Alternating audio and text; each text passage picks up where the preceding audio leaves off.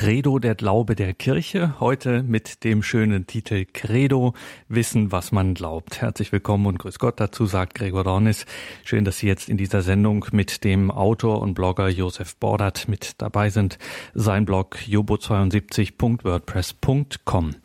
Eines von den vielen berühmten Worten Josef Ratzingers, Benedikts des 16. ist, ihr müsst wissen, was ihr glaubt. Und Josef Bordert hat das wörtlich genommen und hat ein kleines kleines, feines Buch dazu geschrieben. Credo, Wissen, was man glaubt, orientiert am apostolischen Glaubensbekenntnis. Ist das ein kleines Kompendium des christlichen Glaubens? Das kann man schon so sagen. Und wir freuen uns, dass wir heute über dieses Buch sowohl sprechen als auch etwas daraus hören. Zunächst Grüß Gott und guten Abend, Dr. Bordert. Ja, guten Abend, Herr Dornis. Credo, Wissen, was man glaubt. Wir gehen direkt rein, Herr Bordert. Was ist das für ein Buch? Ja, es ist ein Buch, das entstanden ist aus den Überlegungen im Jahr des Glaubens. Das war äh, 2012, 13. Da haben wir mal einen Gemeinschaftsblog gehabt, so die Leute, die so in der katholischen Blogger-Szene aktiv sind. Und da ging es darum, äh, von Monat zu Monat die einzelnen äh, Glaubenswahrheiten des Credo zu betrachten da habe ich mich eigentlich zum ersten Mal intensiver mit dem Glaubensbekenntnis beschäftigt, das man ja nun kennen sollte und das man ja auch regelmäßig auch äh, sagt, spricht ähm, in der Liturgie, aber das ähm, eben ein sehr vielschichtiger und, und tiefsinniger und philosophisch, metaphysisch auch hochinteressanter Text ist. Und da sind mir einige Dinge aufgefallen.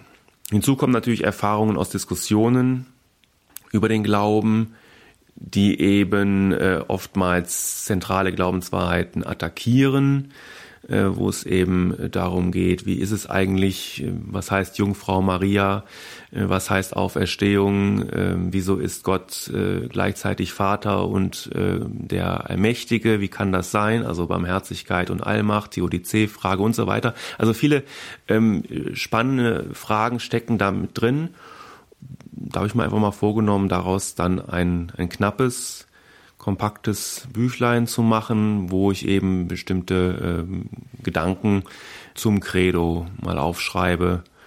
Zunächst mal für mich und dann habe ich gedacht, vielleicht ist es auch für andere interessant und dann hat sich dankenswerterweise der Lepanto Verlag bereit erklärt, das auch zu veröffentlichen muss man dazu sagen, dass Sie bei aller sich überschneidenden Bildung, bei allem sich überschneidenden Wissen, das Sie als Philosoph haben, das schon auch als Glaubender geschrieben haben und nicht als Theologe. Also Sie sind nicht kein studierter Theologe, sondern es sind wirklich Themen, die Sie auch, sagen wir es mal so, aus dem Leben abholen. Ja, ganz genau. Also es steckt viel persönliche Erfahrung drin, persönlicher Glaube, auch ähm, Erfahrung eben aus Diskussionen aus Gesprächen, aus Erfahrungen. Wie gesagt, es ist kein, es ist kein theologisches äh, Werk. Ähm, man könnte sicherlich noch viel tiefer gehen, auch in die Geschichte, äh, die Entstehungsgeschichte, Kirchengeschichte etwa, wo ja auch lange um, um die Formulierungen gerungen wurde.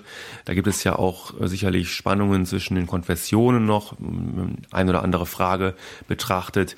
All das ist eher im Hintergrund, äh, wird nicht so stark gemacht. Es geht eher um also die reflektierte persönliche Erfahrung mit dem Glaubensbekenntnis.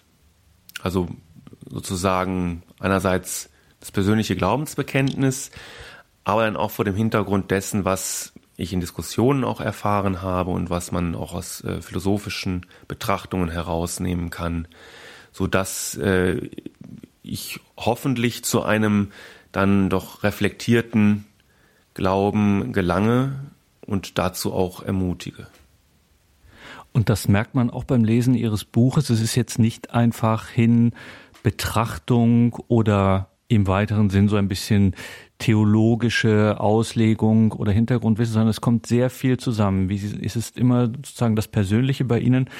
Äh, ist der durchgehende Faden und dann ist es eben einmal, äh, wo der Philosoph Josef Bordert spricht und dann wieder derjenige, der vielleicht vor 20 Jahren, wie Sie das auch im Buch beschreiben, mal mit dem Glauben zu ringen hat, äh, wo es nicht ganz einfach ist, wo die Dinge aufhören, selbstverständlich zu sein. Ähm, dann ist es tatsächlich betrachten geistlich, spirituell, dann wieder aktuell, politisch. Dann fragen wir auch mal persönlich, wie sind denn so Ihre Erfahrungen? Sie haben nie einen Hehl daraus gemacht, dass Sie katholisch sind und haben sich immer in einem Umfeld bewegt, auch in Ihrem Studium während äh, Ihrer Zeit an der Universität, wo Sie eigentlich in einem Umfeld waren, das eher weniger religiös ist. Ähm, wie ist das? Ja, also äh, da kann ich glaube ich auch als Berliner äh, sagen, das ist nicht immer leicht. Äh, man stößt oftmals auf, auf Unverständnis, das zum Teil sich aus berechtigten Zweifeln auch speist, philosophischen sozusagen Anmerkungen oder Anfragen an den Glauben, die kann man dann auch durchaus behandeln zum Teil aber auch ähm, ja reflexartige Polemik äh, ist, die man dann weniger äh, gut behandeln kann. Da muss man dann einfach auch mal Dinge auch aushalten, dass einem bestimmte Dinge zugeschrieben werden, dass man auch so als Christ so ein bisschen ähm, stellvertretend äh, leidet für Phänomene, die Gesellschaft insgesamt betreffen. Beispiel mal Missbrauch. Missbrauch ist ein ähm, Thema, was wir auch beim Faktencheck äh, Kirchengeschichte noch behandeln werden, äh, wo sicherlich die Gesellschaft insgesamt betroffen ist, wo aber die Kirche sozusagen äh, das abbekommt und ähm,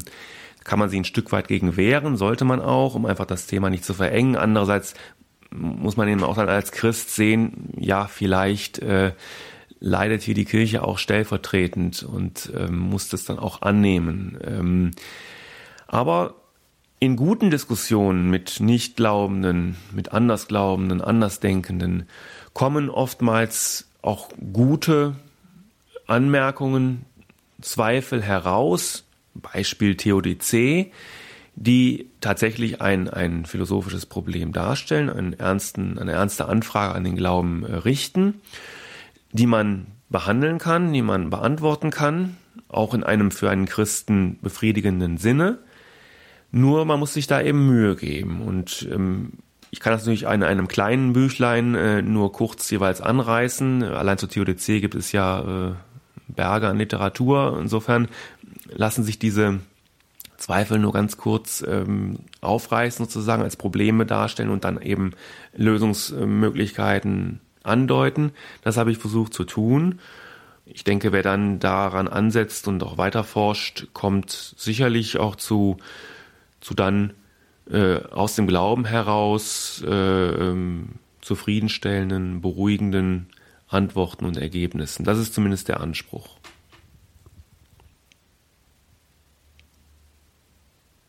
In einem kleinen Abschnitt auf ein paar Seiten in Ihrem Buch äh, widmen Sie Gedanken und Überlegungen ähm, zum Philosophen Peter Wust. Mhm ähm, der vom Wagnis des Glaubens gesprochen hat. Darüber hören wir ganz viel. Das ist äh, immer ein, das ist eine äh, beliebte Figur, dieses Wagnis des Glaubens und da ähm, entwirft Peter Wust etwas, was man so in der Form noch nicht äh, so explizit gehört hat. Das ist eine interessante äh, Figur. Vielleicht können wir das mal, können Sie das mal kurz anreißen, was da mit dem Wagnis an der Stelle gemeint ist?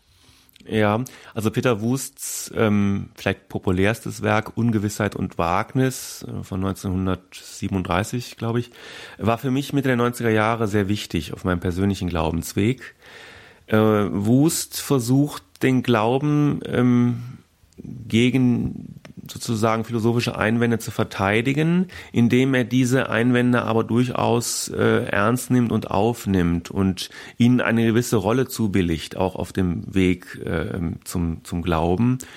Ähm, das letztlich beschreibt er den, den Schritt in den Glauben hinein als das Wagnis, aber als ein Wagnis nicht der Irrationalität, sondern als Wagnis der Weisheit, die sozusagen philosophisches Denken übersteigt aber nicht in einer Weise, die unverantwortlich wäre, sondern in einer durchaus dann äh, reflektierten äh, Form.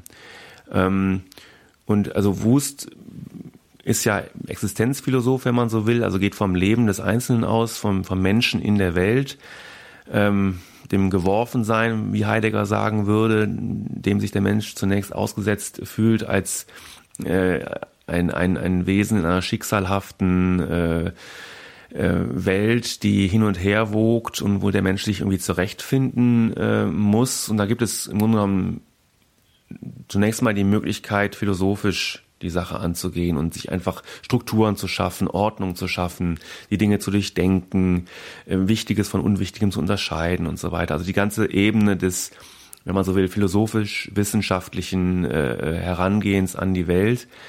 Ähm, das ist schon eine Überwindung des Schicksals. Ne? Ähm, das reicht aber letztlich nicht, denn äh, es bleiben Fragen offen. Und diese Fragen dann werden vom Glauben beantwortet. Und so entsteht quasi eine, eine drei, eine drei Stufen Theorie äh, des menschlichen Daseins, wo man sich also so langsam auch biografisch, aber auch als Menschheit insgesamt äh, entwickelt. Ähm, also von diesem äh, Ausgeliefertsein hin zu einer Struktur, die dann aber wiederum auch in sich nicht so sicher ist, dass man damit zufrieden ist, sondern letztlich geschieht äh, die, die Vollendung des Menschen im Akt des sich Niederkniens und, und Anbetens. Das ist dann auch für den Philosophen die höchste Steigerung sozusagen seines, seines Daseins, seines denkerischen äh, Lebens. Und das finde ich, fand ich sehr beeindruckend, weil ich damals mich für Philosophie stark auch zu interessieren begann und darüber eigentlich sehr viele Zweifel bekam. Ähm, und da passte dieses Buch ganz gut in, in meine äh, Situation. Man kann, oder man, anders gesagt, äh, ähm, das Denken ist kein Hindernis auf dem Weg zum Glauben. Im Gegenteil, es ist eine Etappe, es ist aber eine, eine Zwischenstation. Nur dessen muss man sich bewusst sein. Viele sagen, das ist sozusagen das Nonplusultra, da hören wir auf. Wissenschaft erklärt alles. Ähm, und da würde Wust gerade auch heute er ist ja relativ früh verstorben, äh, schon ähm, Anfang der 40er. Also wenn er heute leben würde, würde er sagen, also die Entwicklung ist im Grunde genommen in eine Richtung gegangen, äh, die nicht gut ist. Das hat er damals schon erkannt, dass die Wissenschaft, die damals ähm, entstand, also diese Psychologie zum Beispiel, Psychoanalyse, ähm, auch dieser Positivismus, der in den 30er Jahren sehr stark war, Wiener Kreis und so weiter, dass das nicht äh, das letzte Wort ist, sondern dass wir da weiterschauen müssen, dass dann auch der, der ähm, reflektierte Mensch oder gerade auch der reflektierte Mensch letztlich ähm, ins Gebet geht und dort seine Vollendung findet. Also Devotion, nicht statt Reflexion, sondern aus Reflexion.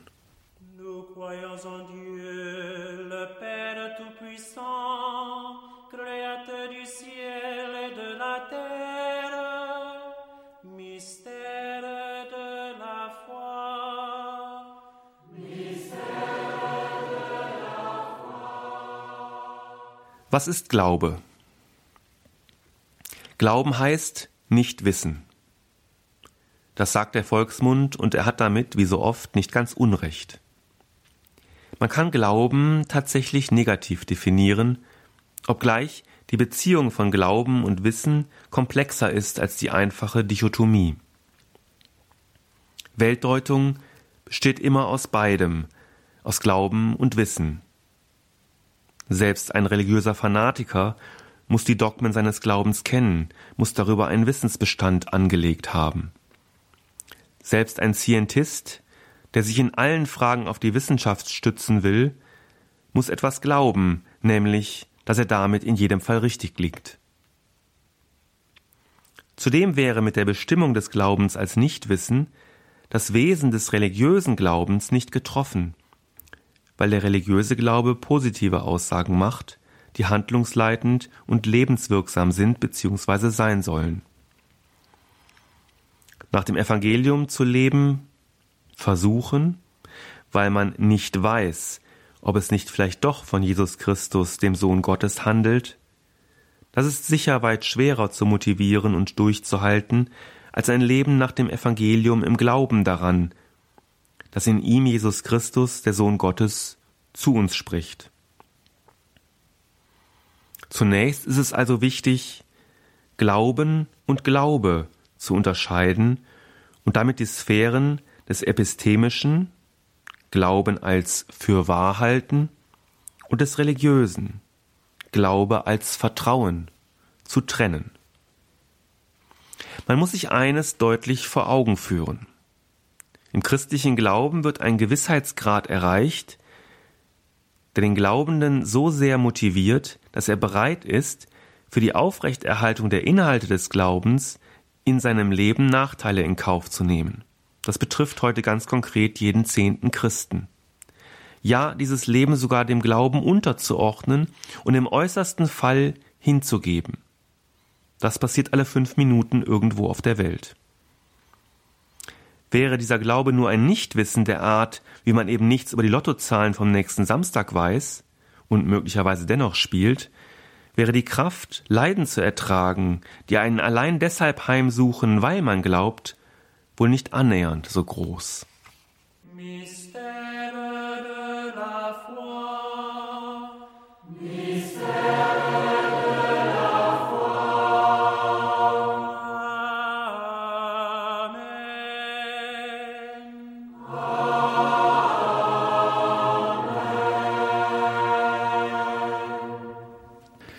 Das ist die Credo-Sendung bei Radio Horeb und Radio Maria und wir sprechen über ein Buch, das Credo heißt und das das Credo zum Inhalt hat. Credo, Wissen, was man glaubt. Josef Bordert hat ein Buch geschrieben entlang des apostolischen Glaubensbekenntnisses Neben dem, was wir aus diesem Buch in dieser Sendung hören, sprechen wir auch ganz persönlich, ebenso persönlich wie auch durchaus dieses Buch ist. Das merkt man auf jeder Seite, wenn man es liest. Dr. Bordert, vielleicht so ein Zwischenresümee kann man sagen an ihrer, an der Station Ihres Lebens jetzt gerade, wo wir sind. Könnten Sie das artikulieren, was der Glaube in Ihrem Leben für eine Rolle gespielt hat, was er mit Ihnen macht? Hm. Ähm, also mein christlicher Glaube katholischer Prägung sozusagen ist das Fundament meines meines Lebens. Anders kann ich das kaum sagen. Also es ist nicht etwa eine Säule des Gebäudes oder so oder der der wie auch immer ähm, der Halle, in der ich mich befinde, ähm, neben anderen, sondern es ist tatsächlich das tragende Fundament. Ich denke, das kann ich schon so sagen. Also alles, was ich tue, versuche ich dann auch vor dem Hintergrund meines Glaubens zu tun. Das gelingt mir nicht immer, das ist klar, das muss ich so auch eingestehen, aber dafür gibt es ja auch innerhalb des, äh, der Glaubenslehre ähm, Räume und Möglichkeiten, das dann wieder ähm, zu heilen. Äh, Gerade auch im Jahr der Barmherzigkeit sind wir da ja auch aufgerufen und auch eingeladen, sozusagen, da drüber nachzudenken und die Möglichkeiten, die es gibt, in Anspruch zu nehmen. Also der Glaube beeinflusst natürlich auch meine Art zu denken, meine Art äh, Gesellschaft, Wirtschaft, Politik, Sport ähm, zu betrachten. Ähm, ich entdecke Dinge, die anderen nicht so sehen, stelle ich immer wieder fest. Also denke ich, es geht vielen Menschen so, die einen religiösen Glauben haben, dass sie äh, dann eben auch eine bestimmte Brille aufsetzen und sich die Dinge ähm, aus dem Glauben heraus anschauen. Das ist, glaube ich, auch das Wesen des religiösen Glaubens, dass er eben nicht ein, ein, ein Hobby ist oder ein, etwas, was dazukommt, sondern dass es etwas ist, was alles durchdringt und vor dem alles äh, ähm, auch bestehen muss. Ich glaube, das ein Hauptgrundmissverständnis ähm, unserer Zeit oder der Moderne insgesamt gegenüber der Religion ist äh, diese Privatisierbarkeit und die Isolierbarkeit von religiösem äh, Glauben. Das ist, glaube ich, nie möglich. Also jeder, auch jeder Politiker, der, der über was weiß ich, abstimmen muss, äh, Abgaswerte oder so, wird das vor seiner weltanschaulichen Disposition tun. Und wenn die eben eine christliche ist, dann wird er etwa die Bewahrung der Schöpfung äh, im Hinterkopf haben und sich überlegen, welche Abgaswerte sind angesichts dessen angebracht. Also das wird nicht immer so explizit äh, gemacht, aber es steht natürlich im Hintergrund und das würde ich auch für mich so in Anspruch nehmen wollen. Es ist zu hören, Josef Bordert und wer zum Beispiel den Faktencheck Kirchengeschichte hier in der Credo-Reihe verfolgt, der hat das schon mitbekommen und sowieso jeder, der sich auf ihren Blog jobo72.wordpress.com begibt, sie sind ein politischer Mensch. Öffentlichkeit äh, im ganz allgemeinen Sinn und Politik, wie wir es verstehen, im engeren Sinn, das ist ein großer Teil Ihres Lebens. Das äh, beschäftigt Sie. Da suchen Sie auch offensiv die Debatte. Jetzt gehen wir mal zur Kirche und zu diesem Glaubensartikel der Kirche als Gemeinschaft der Heiligen. Was glaubt und was schreibt ein politisch denkender Glaubender, ein Katholik zu so einem Punkt? Was fällt äh, einem Autor da ein? Zunächst mal fallen einem natürlich viele Missverständnisse ein. Also ähm, es könnte unter Umständen der Eindruck entstehen, die Kirche ähm, nimmt für sich in Anspruch, nur aus Heiligen zu bestehen. Also alle Katholiken, 1,24 Milliarden, äh, sind heilig, ja, sind also quasi perfekt und machen alles richtig und haben keine Fehler. Das ist natürlich so nicht gemeint, sondern die Kirche ist äh, eine heilige Kirche der Sünder. Ja, also äh, Menschen sind sündhaft, machen Fehler, vom Papst bis zum kleinsten Ministranten. Dennoch kann die Kirche diesen Anspruch der Heiligkeit eben aus ihrer Geschichte heraus äh, erheben. Sie ist gestiftet vom Heiligen selbst, von Jesus Christus. Und äh, insofern trägt sie die Heiligkeit in sich und deutet mit dem, der Gemeinschaft der Heiligen an, dass sie eine überzeitliche Dimension auch hat. Also, dass sie verbunden ist mit den Verstorbenen und auch mit kommenden Generationen in einer gewissen Weise verbunden ist und gemeinsam eben vor dem heiligen Gott äh, steht und das Heilige an sich auch vertritt. Also sowohl die liturgische Form, heilige Messe und andere Sakramente, also heilige Zeichen, aber auch das Leben etwa als etwas Heiliges betrachtet, das geschützt werden muss. Und insofern ergibt sich dann eine mehrdimensionale Konzeption von Heiligkeit. Das Heilige muss auf verschiedenen Ebenen betrachtet werden. Und das habe ich auch versucht so anzudeuten, dass wir da aufpassen müssen, wie wir das äh, verstehen. Und äh, das muss man eben auch nach außen hin immer wieder auch klar machen, dass wir nicht äh, von uns äh, sprechen als äh, ähm, perfekte äh, Religionsgesellschaft mit ähm, fehlerfreien Menschen.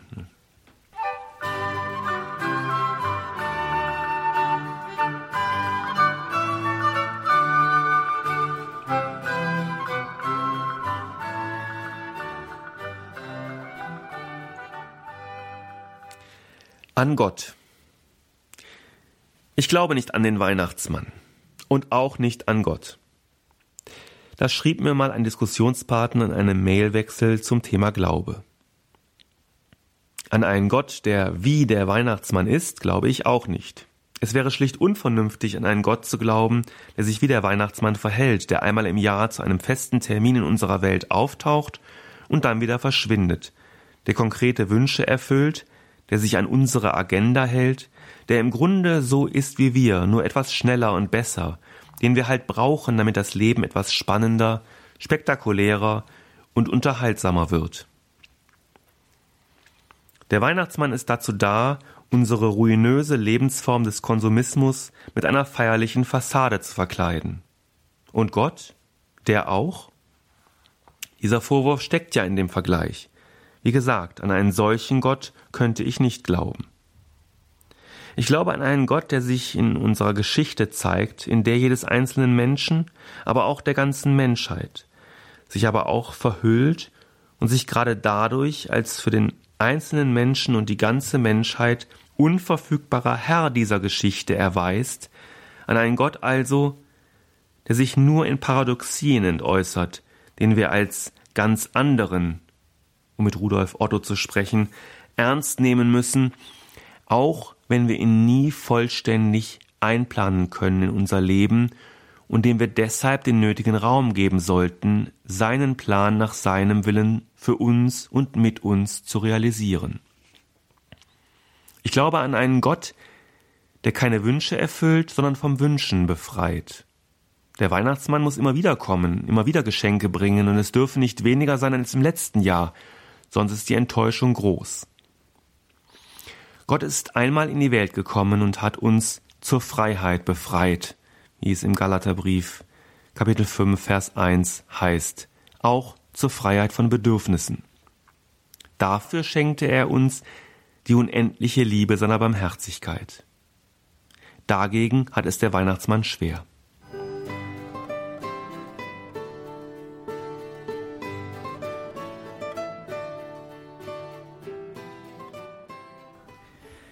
Credo Wissen, was man glaubt, so heißt ein Buch des Autors und Bloggers Josef Bordat. Erschienen ist es im Lepanto Verlag und es orientiert sich am apostolischen Glaubensbekenntnis und wir kommen nochmal darauf, Dr. Bordat, Wissen, was man glaubt. Es geht tatsächlich im Buch um beides, nämlich um Wissen, was man glaubt und Wissen, was man glaubt. Also beide Dimensionen spielen eine große Rolle. Ich bleib mal bei dem ersten, bei dem Wissen, was man glaubt. Eingangs habe ich es gesagt, Benedikt der 16. sagt das mal, ihr müsst wissen, was ihr glaubt, Ausrufezeichen. Wieso eigentlich? Wieso muss ich wissen, was ich glaube? Warum ist das notwendig?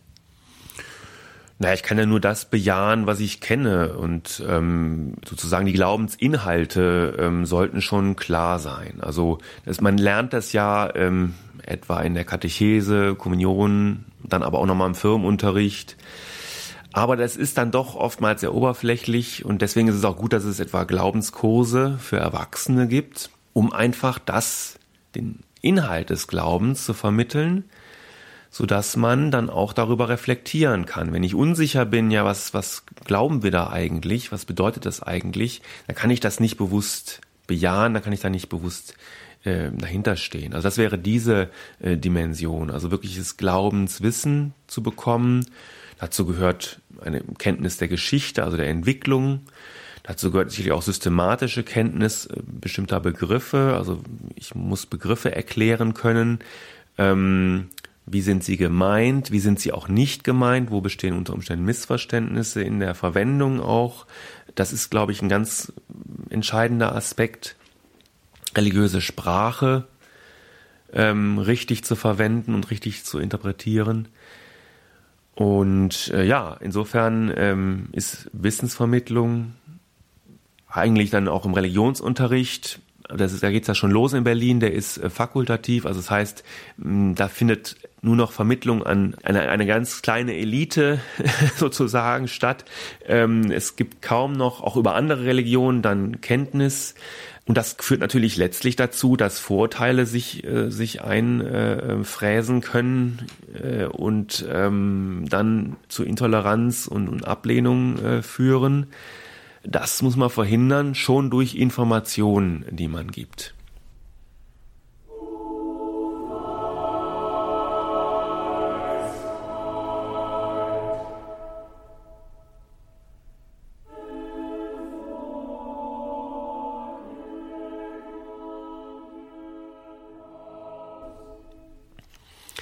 Diesen Gott, an den ich glaube und zu dem ich mich im Credo bekenne, findet man in der Bibel offenbart in der Geschichte des Volkes Israel, vor allem aber in der Person Jesu, den wir als den Christus, als den Sohn Gottes verehren. Was sagt Gott über sich selbst? Die Offenbarungsbotschaft Gottes, Jahwes, lautet, ich bin der, ich bin da. Nach Exodus 3,14. Im Hebräischen geht das Tetragramm Jahwe auf die Verben für sein, werden und für geschehen, veranlassen, Dasein zurück. Da Gegenwarts- und Zukunftsformen bei hebräischen Verben identisch sind, ergeben sich mehrere Übersetzungsmöglichkeiten. Jahwe lässt sich mit Ich bin oder Ich bin da übersetzen oder auch mit Ich werde da sein. Der ganze Ausdruck könnte dann im Sinne der Verheißung des Landes, in dem Milch und Honig fließen, nach Exodus 3,8, und in das Gott sein Volk führen will, gelesen werden, als ich werde der sein, der da sein wird. Dies stimmt auch mit der Zusage an Mose überein, die der Selbstoffenbarung Gottes unmittelbar vorausgeht. Ich bin mit dir. Exodus 3,12. Das wiederum kann angesichts der Tatsache, dass die Aufgabe des Mose in der Zukunft liegt, auch als ich werde mit dir sein, gelesen werden. Andere Übersetzungsmöglichkeiten der Selbstauskunft Gottes in Exodus 3,14 sind Ich bin der, der ins Dasein setzt, was den Schöpfergott herausstellt, oder Ich werde mich hilfreich erweisen, was dem Namen Gottes eine noch stärkere soteriologische Konnotation verleiht als die ontologische Zukunftsform Ich werde da sein. Diese alttestamentliche Selbstoffenbarung hat sich in der Menschwerdung auf einzigartige Weise erfüllt. Über die Geburt Jesu schreibt der Evangelist Matthäus Sie wird einen Sohn gebären, ihm sollst du den Namen Jesus geben, denn er wird sein Volk von seinen Sünden erlösen. Dies alles ist geschehen, damit sich erfüllte, was der Herr durch den Propheten gesagt hat. Seht, die Jungfrau wird ein Kind empfangen, einen Sohn wird sie gebären, und man wird ihm den Namen Immanuel geben, das heißt übersetzt, Gott ist mit uns. Matthäus Kapitel 1, die Verse 21 bis 23. Jesus ist dieser Gott mit uns. Er ist der Gott, der von Beginn an mit uns ist und der bei uns bleibt, alle Tage bis zum Ende der Welt. Matthäus 28, 20. Mit dieser Treueerklärung, die mit der Forderung korrespondiert, der Christ möge seinerseits im Glauben treu bleiben, so im 15. Kapitel des Johannesevangeliums, schließt, wie bereits im vorangegangenen Kapitel angemerkt, das Evangelium nach Matthäus, der uns am Anfang den Immanuel vorstellt, den Gott mit uns. Gott erweist sich uns und ist uns treu. Er begleitet uns in Jesus Christus, seinem Sohn, in dem er wurde wie wir. Dieses Geheimnis unseres Glaubens feiern wir an der Stelle, wo es seinen Anfang nimmt, an Weihnachten. Ganz ohne Weihnachtsmann.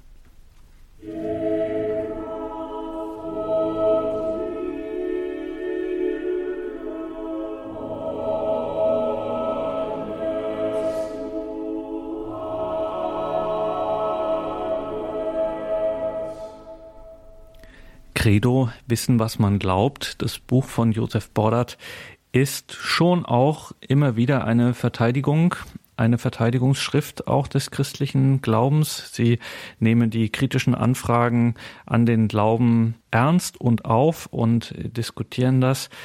Jetzt stelle ich mir vor, Dr. Bordert, ich bin Ihr Kollege beispielsweise an der Universität und ich schätze Sie und sage mir, Mensch, der Bordert, das ist ein kluger, der kann denken, der kann Dinge logisch zusammenführen, aber der Mann ist katholisch und ich verstehe das nicht. Ich sage, Sie sind doch ein vernünftiger Mensch. Wie können Sie sich das antun? Ausgerechnet katholisch. Also wenn Sie jetzt, was weiß ich, irgendwas Esoterisches machen würde oder so, dann würde ich sagen, na gut, da hat er so ein Spleen, aber katholisch. Wieso katholisch, Dr. Bordatz? Ja, also es ist tatsächlich so, dass die Ernsthaftigkeit eigentlich das, das Problem ist. Also Ernsthaftigkeit von Glaubensbezügen. Wenn man sowas spielerisch macht, ähm, mal hier das ausprobiert und mal das, sich das so zusammenstellt nach Gusto, dann, dann wird das schneller akzeptiert oder eher akzeptiert, als wenn man wirklich mit einer ernsthaften Glaubenslehre äh, nicht nur wohlwollend kokettiert, sondern sagt, ich stehe dahinter, ich möchte auch so leben, ich möchte mein Leben so führen. Ich muss grundsätzlich natürlich zugestehen, dass ich zunächst einmal ja die Entscheidung nicht selbst getroffen habe, nicht nur in einem jetzt metaphysisch-theologischen Sinne, Gnade und so weiter, sondern dass tatsächlich ich als Baby mit zwei Wochen getauft wurde, in die katholische Kirche reingewachsen bin und dort auch meine Erfahrungen gemacht habe. Ich komme ja vom Niederrhein, da ist damals äh, 90 Prozent sind damals etwa katholisch gewesen. Ähm, es hat sich mittlerweile auch etwas reduziert, aber äh, in den, sagen wir mal, 70er, 80er Jahren war das noch die heile katholische Welt. Und da ist man reingewachsen, ganz selbstverständlich, war ich auch Ministrant und so weiter, äh, die normale Karriere. Und da hat sich natürlich sowas auch kulturell, soziokulturell festgesetzt in mir, dass ich einfach die Sprache ähm, aufgenommen habe. Also mir war dann klar, was es heißt, ein Sakrament oder ähm, da wird etwas gespendet, also ein Sakrament gespendet oder äh, es finden irgendwelche heiligen ähm, Dienste statt ähm, oder Weihwasser oder solche solche Sachen. Das ist einfach völlig selbstverständlich gewesen. Äh, da ist man ganz normal mit umgegangen. Jemand, dem das jetzt völlig fremd ist, hat dann natürlich schon mal sprachlich Zugangsschwierigkeiten. Da muss man für eine entsprechende Übersetzung sorgen. Das gelingt manchmal, manchmal aber auch nicht. Man muss auch sagen, dass das Religiöse, das Heilige natürlich auch einen, einen Wesenskern enthält, der sich nicht einfach explizieren lässt in einer Alltagssprache oder in einer Wissenschaftssprache, wie auch immer. Das ist ja gerade das Besondere dann am Heiligen, am Religiösen. Und dazu gehört eben dann auch das Vertrauen in die, in die Wahrhaftigkeit und mit Peter Wust das Wagnis, tatsächlich zu sagen, ich gehe diesen letzten Schritt in die Ungewissheit, wissenschaftliche Ungewissheit hinein, aber im Vertrauen auf Gott. Ja, also biografisch ist klar, weshalb katholisch. Gut, ich könnte konvertieren, aber sehe ich im Moment keinen Grund. Christ sein kann man, glaube ich, eher systematisch dann erklären über tatsächliche Glaubensinhalte und dass ich einfach sehe, unsere Welt braucht Christlichkeit, jetzt nicht unbedingt konfessionell festgelegt, dass man da also jetzt Kirchgänger ist, sondern dass man wirklich christliche Werte mal wieder stärker betrachtet. Nächstenliebe, Zuwendung zu allen, auch zum Fremden hin, Bereitschaft in die Welt hinauszugehen, Dinge mitzuteilen, friedlich, friedfertig. Ähm, all das sind, sind Merkmale, die würden auch einem Unternehmen zum Beispiel gut tun, wenn es weltweit agiert, mit unterschiedlichen Kulturen zu tun hat. Die tun der Politik gut, dem, dem Stil, wie wir miteinander umgehen in der Öffentlichkeit. Und ähm, darüber könnte ich vielleicht noch mehr Verständnis äh, einholen. Das Katholische hier in Berlin, klar, das ist mit neun Prozent eine kleine Minderheit, wird kritisch beäugt und auch ähm, dann auch teilweise, das ist ein bisschen auch so ähm, ein sich selbst verstärkender Prozess. Die Rezeption in den Medien etwa neigt eher dazu, das Ganze eben ins Lächerliche zu ziehen die Leser nehmen es entsprechend auf, verinnerlichen es. Der nächste Artikel wird noch dumm dreister und dann äh, steigert sich das so in einer Abwärtsspirale oder es sinkt hinab in einer Abwärtsspirale und setzt sich fest.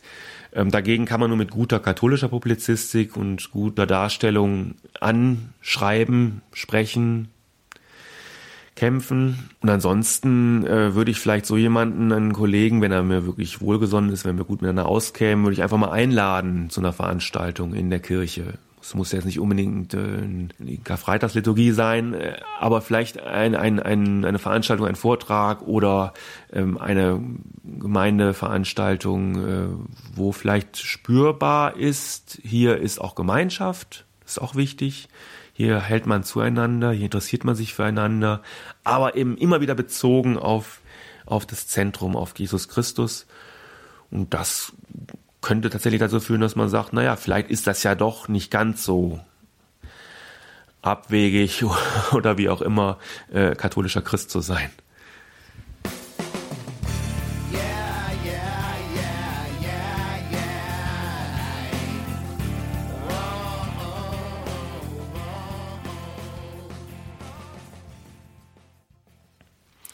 Religion und Religionswissenschaft.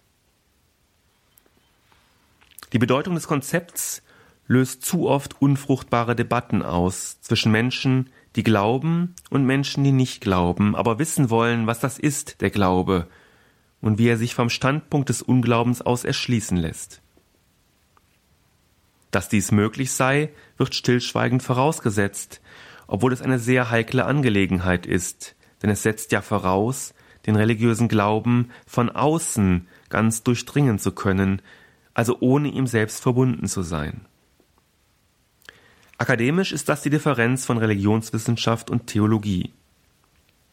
Während diese konfessionell vorgeprägt ist, will jene ihren Gegenstand, die Religion, unter das Mikroskop legen, vermessen, befragen, testen, unter Druck setzen und beobachten, was passiert, um am Ende verstanden zu haben, zumindest etwas mehr verstanden zu haben, was das ist. Religion, Glaube, religiöser Glaube?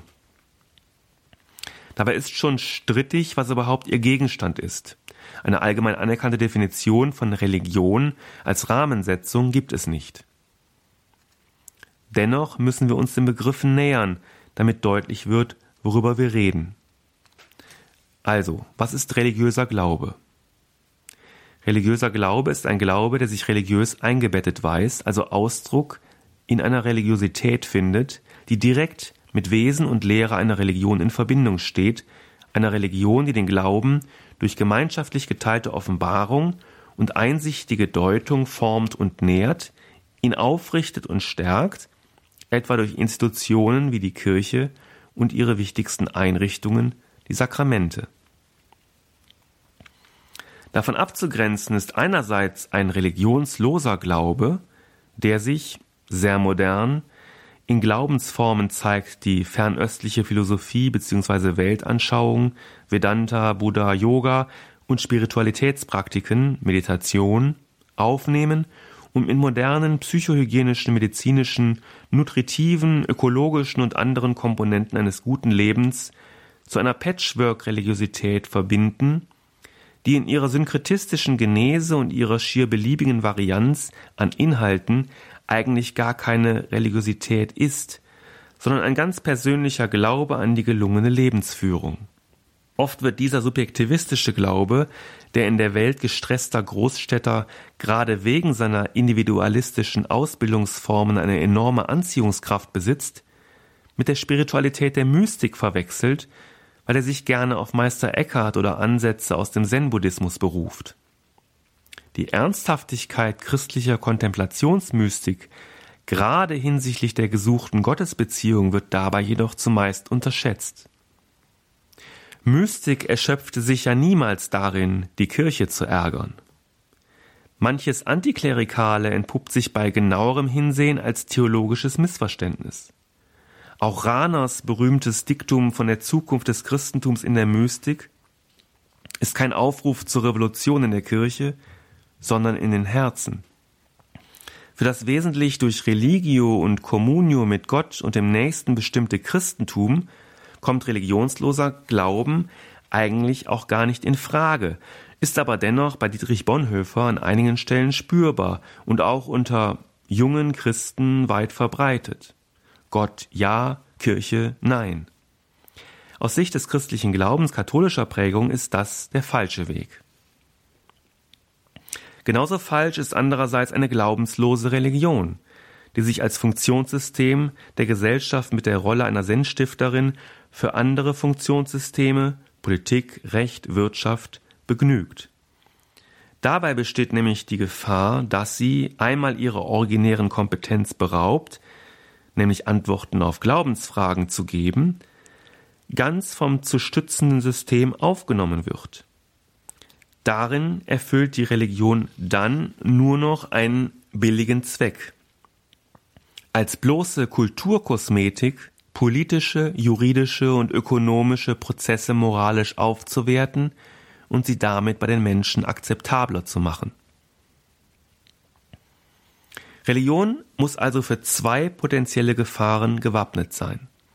Für die Gefahr einer Banalisierung durch private Beliebigkeit, hier ist der Einzelne gefragt, und für die Gefahr einer Instrumentalisierung durch öffentliche Vereinnahmung, hier ist die Gemeinschaft gefragt.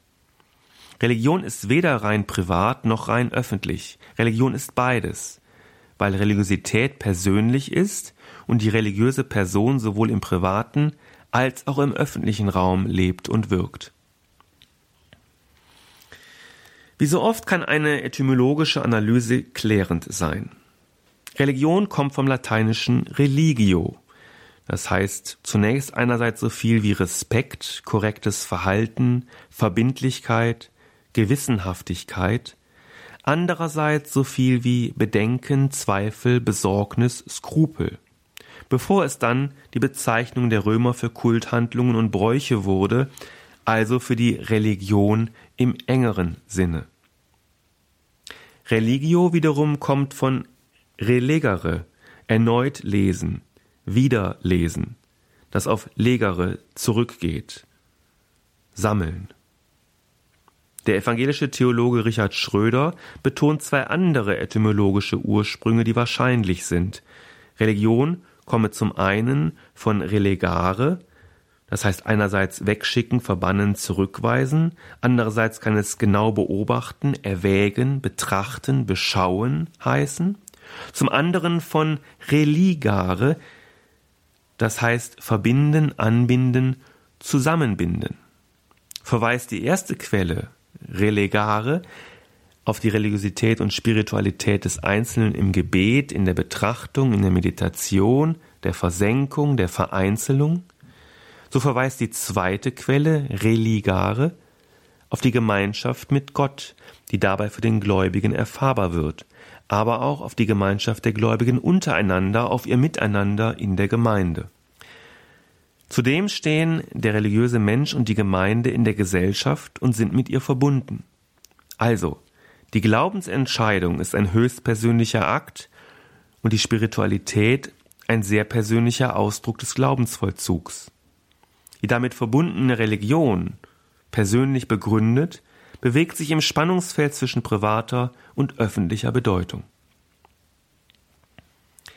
Der religiöse Glaube des Christen, wie ich ihn verstehe und zu leben versuche, strebt nach einer Religiosität, die eine öffentliche Rolle bewusst annimmt und dabei gerade auch auf die Unterstützung seitens der Kirche baut, ohne sich abhängig zu machen von politischen, juridischen oder ökonomischen Agenten.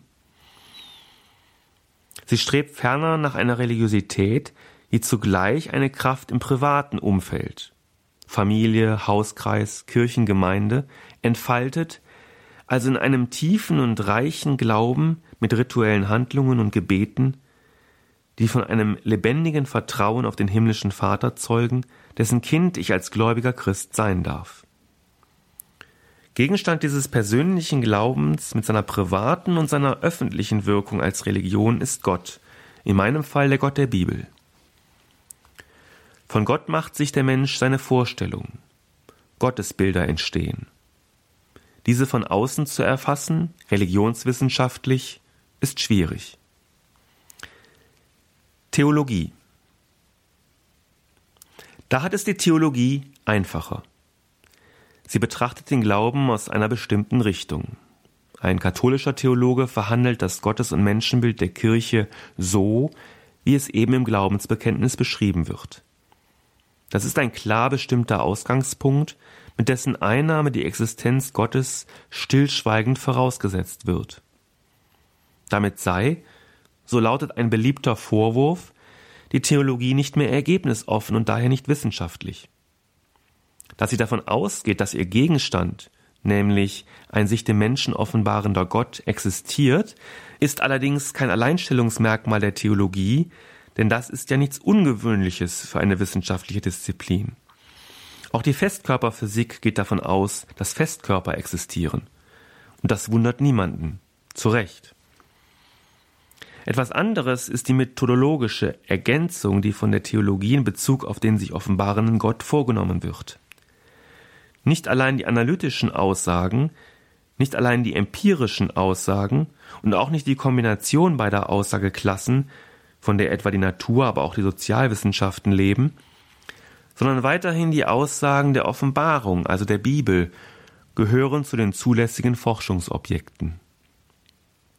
Oder auch Glaubenssätze, wie sie im Credo von der Kirche bekannt werden, beziehungsweise von jedem einzelnen Gläubigen. Diese werden wiederum nicht nur hermeneutisch betrachtet, also mit den Methoden der Geisteswissenschaften, um sie zu verstehen, sondern aus dem Glauben und von Gott her, um aus ihnen Schlüsse zu ziehen, die den christlichen Glauben und das Gottesbild des Christen betreffen. Also, dass Christus aufgefahren in den Himmel sein soll, wie es Christen bekennen, ist weder mit den Mitteln der Logik analytisch ableitbar, noch empirisch naheliegend oder gar erwiesen. Es gibt davon zwar Gemälde, aber keine Fotos. Ja, es ist sogar klar, dass die Frage, ob Christus aufgefahren in den Himmel ist, nach allem, was wir wissen können, weder analytisch noch empirisch je abschließend zu beantworten sein wird und es daher auch nicht darum gehen kann, im Rahmen einer Grundlagenforschung Methoden zu entwickeln, wie man künftig vielleicht doch zu analytischen Deduktionen oder empirischen Befunden gelangen könnte, die uns Christi Himmelfahrt beweisen. Hier endet normalerweise wissenschaftliche Betätigung. Es bleibt aber trotzdem Aufgabe der Theologie, über die Aussage Christus sei aufgefahren in den Himmel nachzudenken, über ihre Bedeutung für den Glauben der Kirche, für den Menschen, für unser Gottes- und Menschenbild, für unser Verständnis der Welt, für die Art, wie wir Gottesdienst feiern.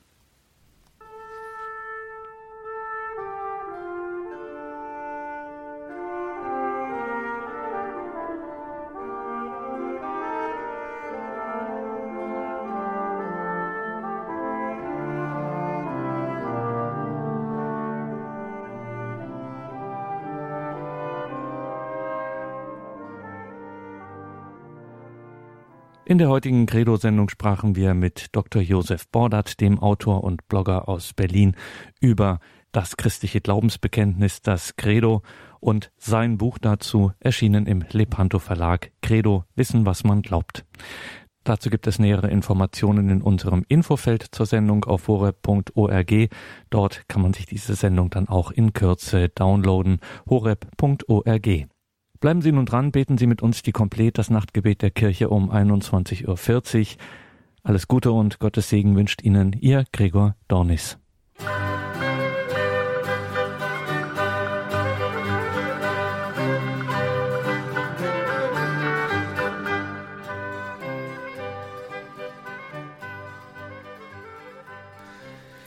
Credo, wissen, was man glaubt. Das apostolische Glaubensbekenntnis ist weit mehr als eine Auflistung von zu glaubenden Aussagen über Gott. Es ist ein dichter, vernünftiger und anspruchsvoller Text von tiefer Weisheit, in dem die zentralen Glaubenswahrheiten als Einsichten vieler Generationen von Christen tradiert sind. Zugleich spricht das Credo die philosophischen Grundfragen des Menschseins an, um sie von Gott her, aus dem Glauben heraus, zu beantworten. Es ist sicher ein gewisses Wagnis, das Credo als Philosoph zu kommentieren, nicht als Theologe. Aber solange man dabei katholisch bleibt, sollte das wohl möglich sein. So nähere ich mich den Glaubenswahrheiten philosophisch an, Zeile für Zeile, Wort für Wort, getragen von der festen Überzeugung, dass Glaube und Wissen, Herz und Verstand sich nicht ausschließen, wenn es darum geht, das Glaubensbekenntnis in seiner metaphysischen Weite zu durchdringen. Rasch stößt man dabei auf die Theodizee-Frage. Wie verhalten sich der Vater und der Allmächtige zueinander? Das apostolische Glaubensbekenntnis bindet die Charakterisierungen Gottes ganz eng zusammen und macht aus ihnen schließlich eine Einheit. Zunächst folgt auf Vater gleich der Allmächtige. Dann ist vom allmächtigen Vater die Rede. Den väterlichen Allmächtigen mag man sich hinzudenken. Wer in seiner Gottesvorstellung A sagt wie allmächtig und B wie barmherzig, der muss sich der Theodizee-Frage stellen. Ich tue dies mit Gottfried Wilhelm Leibniz, dessen 300. Todestag wir in diesem Jahr begehen, aber auch mit Hans Jonas, ehe ich das Golgatha-Ereignis als Antwort auf die Theodizee-Frage vorstelle. Aufgrund des Kreuzes können wir barmherziger Vater und allmächtiger Herr in einem Atemzug sagen. Auch in den tiefsten Abgründen des Lebens, in denen wir Verlassenheit spüren, ist Gott da. Gleichzeitig erfährt auch der gekreuzigte Jesus die Gottferne des Menschen. Gott ist in Jesus Christus bei uns, auch wenn wir leiden. So gibt es kein sinnloses Leid, weil alles im Kreuz aufgehoben ist, im Leid der Gottverlassenheit, das größer ist als jedes andere Leid. Das nächste Thema ist das Bekenntnis des Schöpfers, der Schöpfungsglaube. Ist der nicht mittlerweile obsolet? Reicht nicht Big Bang plus Darwin aus, um ein vernünftiges Weltbild zu haben? Nicht, wenn es um den Grund des Ganzen geht, um die Frage, warum es überhaupt geknallt haben sollte vor x Milliarden Jahren. Schöpfung ist in dem Sinne nicht kausaler Anfang, sondern finaler Ursprung, Gott also nicht Beginn, sondern Grund der Welt. Diese These vertrete ich mit der Schöpfungstheologie zweier sehr unterschiedlicher Dominikaner. Wir feiern ja in diesem Jahr auch den 800. Gründungstag des Predigerordens. Meister Eckhart und Thomas von Aquin, was mich zur Idee der theistischen Evolution führt. Die Natur erscheint uns als zweckhaft organisiertes Ganzes, dessen Prozesse eine teleologische Struktur aufweisen, die sich durch eine genauere Betrachtung aber nicht entschlüsseln lässt. Ihre Ursache müsste, wenn wir uns nicht täuschen, außerhalb der naturwissenschaftlichen Betrachtung liegen. Die Welt erscheint uns also einerseits zutiefst sinnvoll, andererseits erfahren wir von diesem Sinn nichts durch die Naturwissenschaft, die uns aber für die Beschreibung und Erklärung der Prozesse selbst durchaus befriedigende Theorien bereitstellt. Daraus folgt, dass wir entweder einer Täuschung unterliegen und uns die Zwecke in der Natur und den Sinn der Welt nur einbilden, dann nämlich, wenn die Naturwissenschaft schon alles erklärte und jede weitere Frage unsinnig wäre, oder aber, dass es Zwecke und Sinn tatsächlich gibt, sie jedoch außerhalb der Natur gesucht werden müssen. Die Frage ist also, erklärt die Naturwissenschaft alles, was uns an der Natur auffällt? Täuschen wir uns wirklich hinsichtlich der Evidenz des Telos, den wir bei alltäglichen Natur- und Weltbeschreibungen unweigerlich eingestehen, wenn wir etwa sagen, Vögel bauen Nester, um darin ihre Eier abzulegen und ihre Jungen großzuziehen? Wenn nicht, dann legt das die Existenz einer nicht natürlichen, absichtsvollen und geistigen Ursache nahe, von der die Zwecke und der Sinn stammen. Eine Ausprägung dieser Ursache ist der christliche Gott, den wir im Credo bekennen. Freilich geht es auch um Jesus, um Maria, um den Heiligen Geist und um die Kirche und um Pontius Pilatus. Mit harter Hand regiert er die Unruheprovinz Judäa. Eiserne Strenge und rohe Gewalt halten ihn insgesamt zehn Jahre lang an der Macht. Auch nach der Kreuzigung Jesu geht die Ära Pilatus weiter. Bis zum Jahr 36 ist er Statthalter. Abgesetzt wird er, weil sein brutales Vorgehen in Rom nicht mehr hingenommen werden konnte. Das passt nur sehr schlecht zu den wohlwollenden Charakterisierungen des kaiserlichen Statthalters in diversen Passionsfilmen. Geklammert werden die Betrachtungen zum Glaubensbekenntnis von zwei analytischen Darlegungen zur Phänomenologie des Glaubens und des Bekennens. Was heißt das eigentlich? Glauben. Glauben heißt nicht wissen, sagt der Volksmund und er hat damit, wie so oft, nicht ganz Unrecht. Man kann Glauben tatsächlich negativ definieren. Doch wäre mit der Bestimmung des Glaubens als Nichtwissen das Wesen des religiösen Glaubens nicht getroffen, weil der religiöse Glaube positive Aussagen macht, die handlungsleitend und lebenswirksam sind bzw. sein sollen. Nach dem Evangelium zu leben oder zu leben versuchen, weil man nicht weiß, ob es nicht vielleicht doch von Jesus Christus, dem Sohn Gottes, handelt, das ist sicher weit schwerer zu motivieren und durchzuhalten als ein Leben nach dem Evangelium im Glauben daran, dass in ihm Jesus Christus, der Sohn Gottes, zu uns spricht. Glauben im Sinne des religiösen Bekenntnisses bedeutet mithin Vertrauen. Und bekennen, was bedeutet das? Das Bekenntnis der Christen erschöpft sich nicht im sonntäglichen Aufsagen der Glaubenswahrheiten. Mission ist der Zwang, der aus Überzeugung erwächst. Wir können unmöglich schweigen über das, was wir gesehen und gehört haben, so heißt es in der Apostelgeschichte Kapitel 4 Vers 20. In der damaligen Gesellschaft vom Glauben an Jesus Christus zu sprechen war gefährlich, das Bekenntnis zum Auferstandenen mutig. Aber die Freude darüber, dass Jesus lebt, ist größer als die Furcht. Das muss auch heute gelten. Da Menschen, die Überzeugungen vertreten, davon ausgehen, dass diese wahr sind, dient Mission in ihren Augen stets der Verbreitung der Wahrheit. Überzeugt sein, die Wahrheit zu haben, überzeugt sein, die Wahrheit zu kennen, ist gerade der Ausgangspunkt der Mission. Meine Wahrheit und damit der Gegenstand meiner Mission ist eine unveränderliche Wahrheit in Gott. Mit Edith Stein teile ich die Überzeugung, dass der, der die Wahrheit sucht, Gott sucht, weil ich glaube, dass Christus, der Sohn Gottes, die Wahrheit ist. Dies jedoch kann ich nur als meine Überzeugung von der Wahrheit vermitteln, nicht als die Wahrheit selbst. Ich muss es tolerieren, wenn der andere meine Überzeugung nicht teilt, auch wenn ich der Ansicht bin, dass er damit tragischerweise die Wahrheit verfehlt. Sich diesen Zusammenhang von Wahrheit, Überzeugung und Toleranz klarzumachen, entschärft die weltanschauliche Debatte und lässt sie im Idealfall zum Dialog werden. Auch zu diesem soll mein Buch einen Beitrag leisten.